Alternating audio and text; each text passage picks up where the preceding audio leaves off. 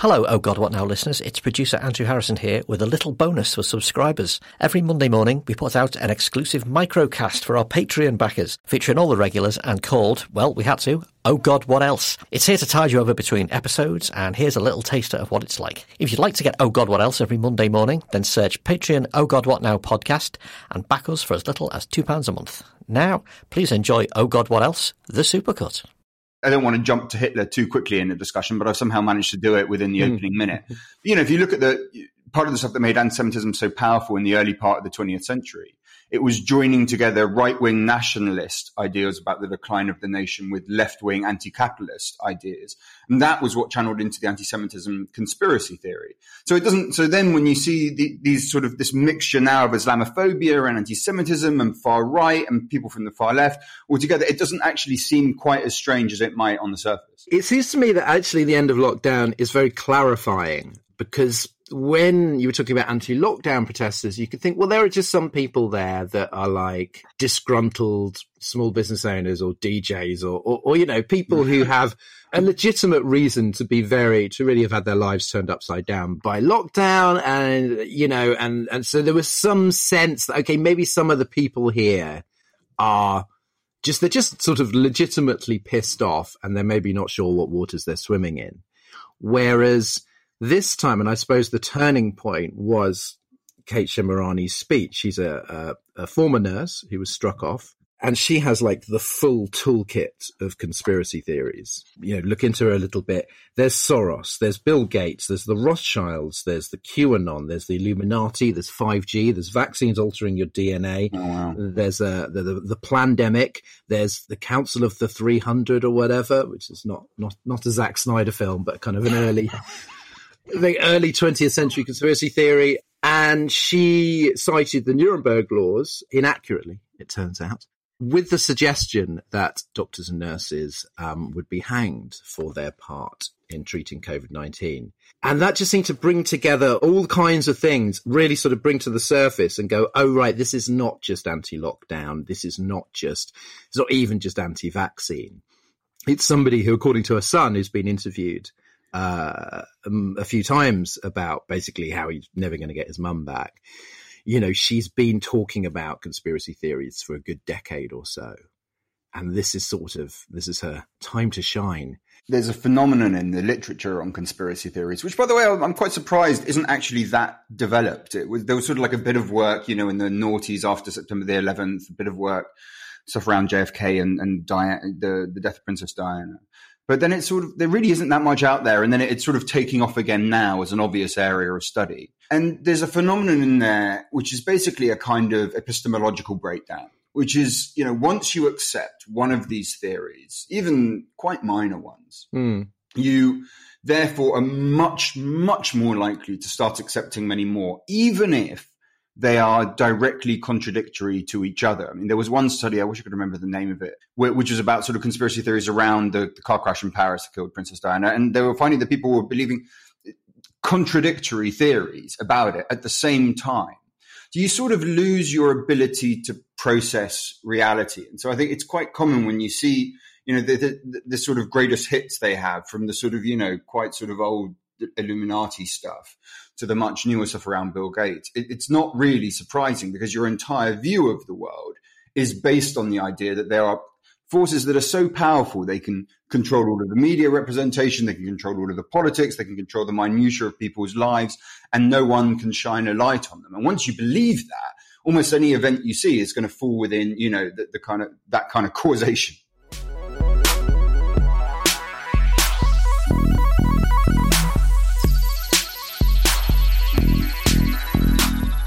People get really overwhelmed with the total chaos that's around them mm. and how many things need to change. And then they don't really have enough time to kind of sit down and go, right, this is what I can do and this is how I'm going to do it. Or they feel that they need some kind of professionalized skill to be able to achieve that change, which as a campaigner who's worked with lots of people who've been affected by things or who are part of a system and pushing for change, you, you just absolutely don't need. And in fact, some of the best campaigns and campaigners have come from totally left, field and, and have never done anything like that before in their life. The first thing I wanted to say is that th- there's a thing that we learn in law school that's actually quite useful, it, and it's an evidence technique, which is called salami slicing. The idea is that when the other side downloads their entire narrative case and supporting evidence onto you, it can be overwhelming. And there's no point trying to eat the whole salami in one bite. That's the that's the, that's the lowdown. When you can slice it, so instead of trying to change, you know, to challenge the entire thing in one go, take it one piece at a time and see whether you can challenge this piece or that piece, and go for low hanging fruit first. And I think that's actually a really useful attitude to campaigning. So forget about, you know, deposing the British government and actually look at the effects that most bug you and look for the closest ones. Look for the ones that are really happening in your community and begin to ask, can I do something about this?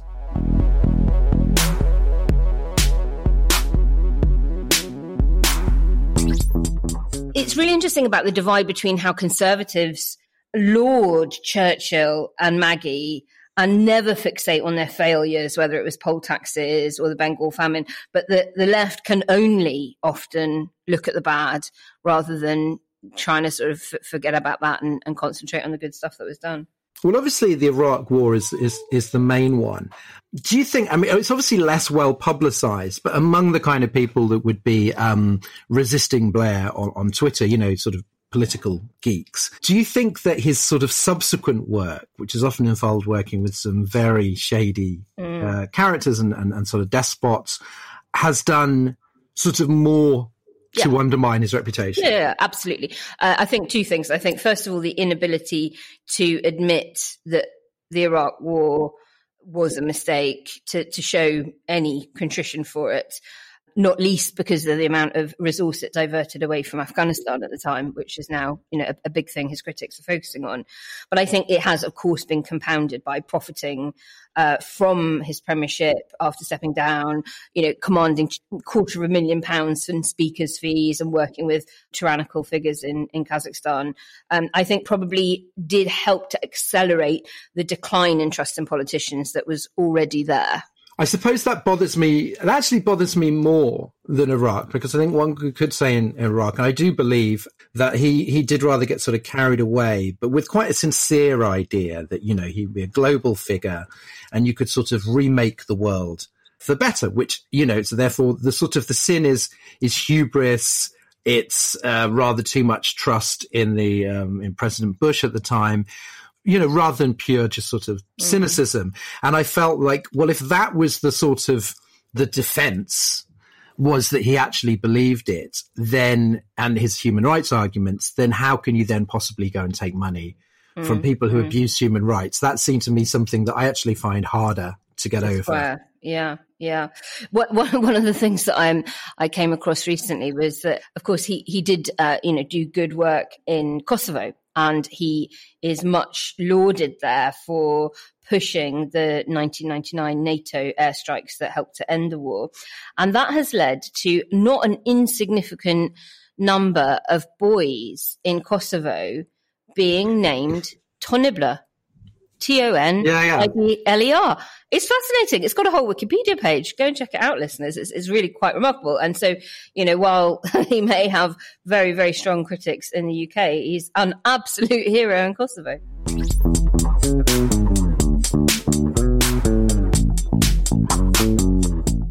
This week, we're having a break from the strictly political and talking about something more personal our best and worst decisions. Where to begin, Rose? Where to begin? well, well, quite. I mean, there were so many. but what was your best decision? Um, well, so I think the, I mean, the best decision I've made in terms of its sort of impact on my whole life um, was going to AA, and by that I mean um, Accountants Anonymous. because I'm a recovering accountant. For those listeners who don't know, I have not always worked in politics, and so my best decision was was leaving that world to do a job that I actually enjoy and derive value from, rather than just trying to make rich people a bit richer. It was just such an important thing for a political junkie to do because if you're a political junkie, you have to get your fix. So if you're not getting that from your nine to five, you go out and seek the high. Yeah. And you do it in your evenings and you do it in your weekends. And therein lies complete exhaustion. What about you, Ros? What what was, you know, looking back over your short life to date, what, what's been your short, yes. One of the big things actually was stopping driving lessons. How old were you? When did you do your first one? I would have been about uh, 24. Mm-hmm. And I probably carried on for a couple of years and I gave up. So I had the world's most patient driving instructor. He was just great. And he, he insisted that, you know, he could get anyone through, even the people who were really, really bad. But you know what? After two years, and failing to reverse round a corner uphill at a, on oh, a driving test oh, in East London, I realised that I was probably the first person who he was going to fail to succeed with. and I really didn't want to spend any more money and put my friends through any more terror in order to try and prove something because I've just never been happy being in charge of a lump of metal that weighs a ton. Did you ever take the test, or did you just never even get to that stage because the lessons were going so badly? Oh yeah, I took the test in, in East London and I failed it, obviously, mm. and it was you know I, I, I could just about it, but but.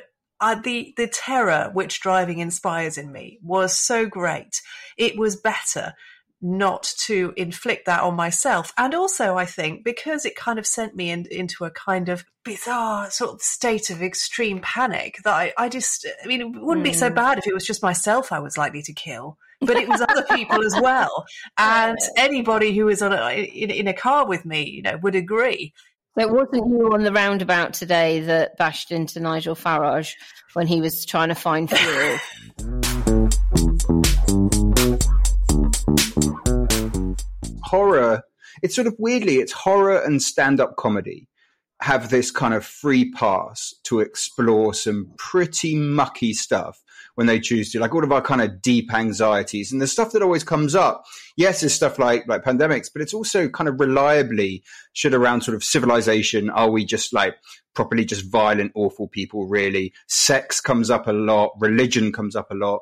It's basically this forum for us to explain what makes us so fucked up like who we really are when the structures around us break down how close we ever are from mm-hmm. anarchy and from you know just becoming the the survivalist instinct animals that we really are. I mean, zombie horror is a particular favorite of mine, like subgenre within horror, and I think it's in part because as a liberal, it's utterly terrifying to me to lose free will and to be commanded by mm-hmm. another. Oh, wow. I also think it, it taps into like the civil rights movement. I think zombie films are often about the end of somebody's world. It's often about the end of white supremacy too, and it's the idea that those who aren't yet infected start fighting fighting back and life as you have known it to, to be has been completely called into question. I mean, are, are, there sort of horror films that, that you can think of that, that you feel resonate more in terms of their social commentary and, and, you know, your interest in politics than others? I mean, recent. So the, the closest I had to that recently is, and I'm sorry about this. This is slightly an arty pick, but it, but it just is literally the best example. Is um, a Guatemalan film called La Llorona. La Llorona means the crying woman. It's a weird thing. It's it's uh, like that. You, you know, the woman in black. It's basically that story, and I think the in India, they have a very similar story. And there's one in Guatemala. It's, you know, the woman who's crying for the, the ghost of the woman because of the death of her children. And it takes place. There's a guy who is basically Rios Montt, the former dictator of Guatemala. They barely even bothered to conceal him. And he's in his house. It's essentially a haunted house movie. He's in his house, his palace, and it's completely surrounded outside by these protesters who are shouting no justice, no peace. And he just can't leave. So that, you know, usually you've got a cabin in the woods that you can't leave because the car doesn't work and blah, blah, blah. Yeah. He can't leave because of these demonstrations outside. And there he starts to be mm. haunted by the things that he did to the Mayan population in the Civil War. It's a proper haunted house movie, but effortlessly just took all of these tropes and turned it to make this really quite a cute, pulverizing political point. And I see that all, I mean, you look around now, you look at, you know, Candyman that just we saw like a couple of weeks ago over and over. You see that horror is just very conducive to doing that. Absolutely. Not in the zombie mold at all, or e- even the haunted house one. But to my mind, sort of a quintessentially political horror is The Wicker Man. And you have mm-hmm. modern day versions of it, like the Purge series that have built on it, perhaps not quite as uh, uh, effectively as the original Wicker Man. But it's this notion that a healthy society is one that must perform sacrifice. You know, only once the blood has been let can the harvest mm-hmm. be bountiful and people be be happy and, and for society to sort of all be okay. Um, you know, and I'm sure we all lie awake at night thinking which which blood we'd let and who we'd sacrifice from the cabinet in order to be happier. Can we quickly? I think we're probably coming to the end of this, unfortunately. Or even though I could actually happily sit here for the next like ninety Same. minutes talking about this. Um, can, can I quickly mention my? I think my favorite horror film that I've watched recently, or my favorite old one. Please do. I, I, think people need to go back and revisit because people don't talk about it enough. It's not a very like obscure choice. It's Hellraiser. Have you seen Hellraiser? I recently? have, yes. Not for a long time, but I am familiar. It is fucking weird in ways I can barely describe. Like the story, uh, this is kind of what I, I think makes like horror so exciting is they can just start exploring these incredibly bizarre scenarios. The storyline is sort of about this cheating wife and like the blood of her lover becomes this living portal to hell. And out of it, comes Pinhead. Pinhead, beyond the fact that he's one of the best designed sort of. I was going to say, like, surely you've you've gone to a fancy dress Halloween party as Pinhead. I mean, it, it's, it's actually not that hard for me to replicate that. uh, you're a dick, by the way, but yeah, no, that's true. That's absolutely true. Um, but he is he and, and, the other guys. I can't remember what they're called, cenotaphs or something like that. Um, they're these kind of sado, sexual sadomasochist bureaucrats who have this ledger, you know, of, of the sort of weird nightmare kink they impose to tally up the events. It's just like you're watching it and each minute you're just like, where the fuck is this going? It is unbelievably, gloriously, joyously strange. And if you haven't checked it out for a while, I honestly would recommend going back to it. That was Oh God, What Else? The Supercut, available every Monday morning to our Patreon backers. If you'd like to get it yourself, then search Patreon Oh God, What Now podcast and back us for as little as £2 a month. And you'll get Oh God, What Else every Monday. Thanks for listening.